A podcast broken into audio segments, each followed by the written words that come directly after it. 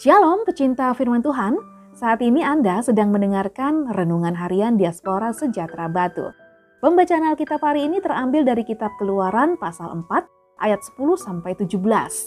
Lalu kata Musa kepada Tuhan, "Ah Tuhan, aku ini tidak pandai bicara, dahulu pun tidak, dan sejak engkau berfirman kepada hambamu pun tidak.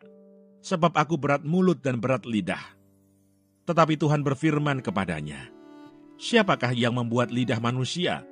Siapakah yang membuat orang bisu atau tuli? Membuat orang melihat atau buta? Bukankah aku, yakni Tuhan?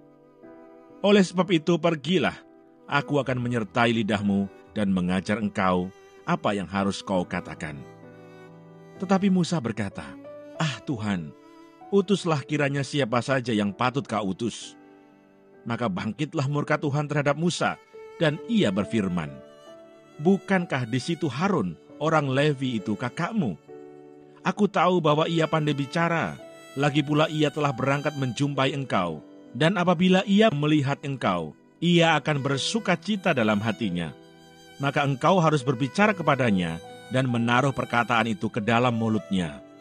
Aku akan menyertai lidahmu dan lidahnya, dan mengajarkan kepada kamu apa yang harus kamu lakukan. Ia harus berbicara bagimu kepada bangsa itu. Dengan demikian ia akan menjadi penyambung lidahmu, dan engkau akan menjadi seperti Allah baginya. Dan bawalah tongkat ini di tanganmu, yang harus kau pakai untuk membuat tanda-tanda mukjizat. Ayat Mas hari ini terambil dari keluaran pasal 4 ayat 13. Tetapi Musa berkata, Ah Tuhan, utuslah kiranya siapa saja yang patut kau utus. Keluaran 4 ayat 13. Renungan hari ini berjudul Menolak Menjadi Rekan Kerja.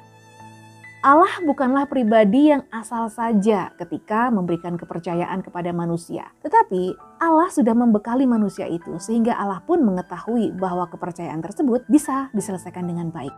Demikian juga ketika Allah memilih Musa untuk memimpin bangsa Israel keluar dari tanah Mesir dan menduduki tanah Kanaan.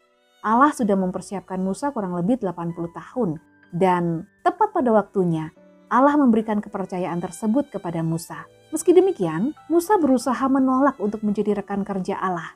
Musa mencari-cari alasan yang didasari oleh rasa ketidakpercayaannya bahwa Allah telah mempersiapkan dirinya Musa juga merasa sayang untuk meninggalkan kenyamanan hidupnya bersama dengan keluarga dan juga mertuanya, sehingga dia tidak memiliki niat untuk menjadi rekan kerja Allah Abraham, Ishak dan Yakub.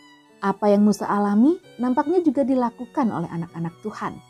Banyak orang percaya yang menolak untuk menjadi rekan kerja Tuhan dengan alasan mereka tidak mau kenyamanannya terusik dan masuk dalam kehidupan yang penuh dengan tantangan, kesulitan, namun, tidak ada jaminan secara materi.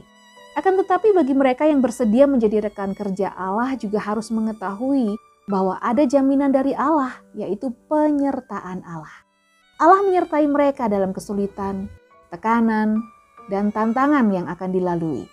Penyertaan Tuhan itulah yang memastikan bahwa tugas dari Tuhan akan terselesaikan dengan baik dan menjadi berkat bagi banyak orang sesuai dengan waktu yang Tuhan tentukan.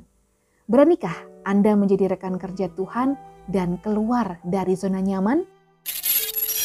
Maka aku menjawab, "Ah, Tuhan Allah, sesungguhnya aku tidak pandai berbicara sebab aku ini masih muda." Yeremia 1 ayat 6.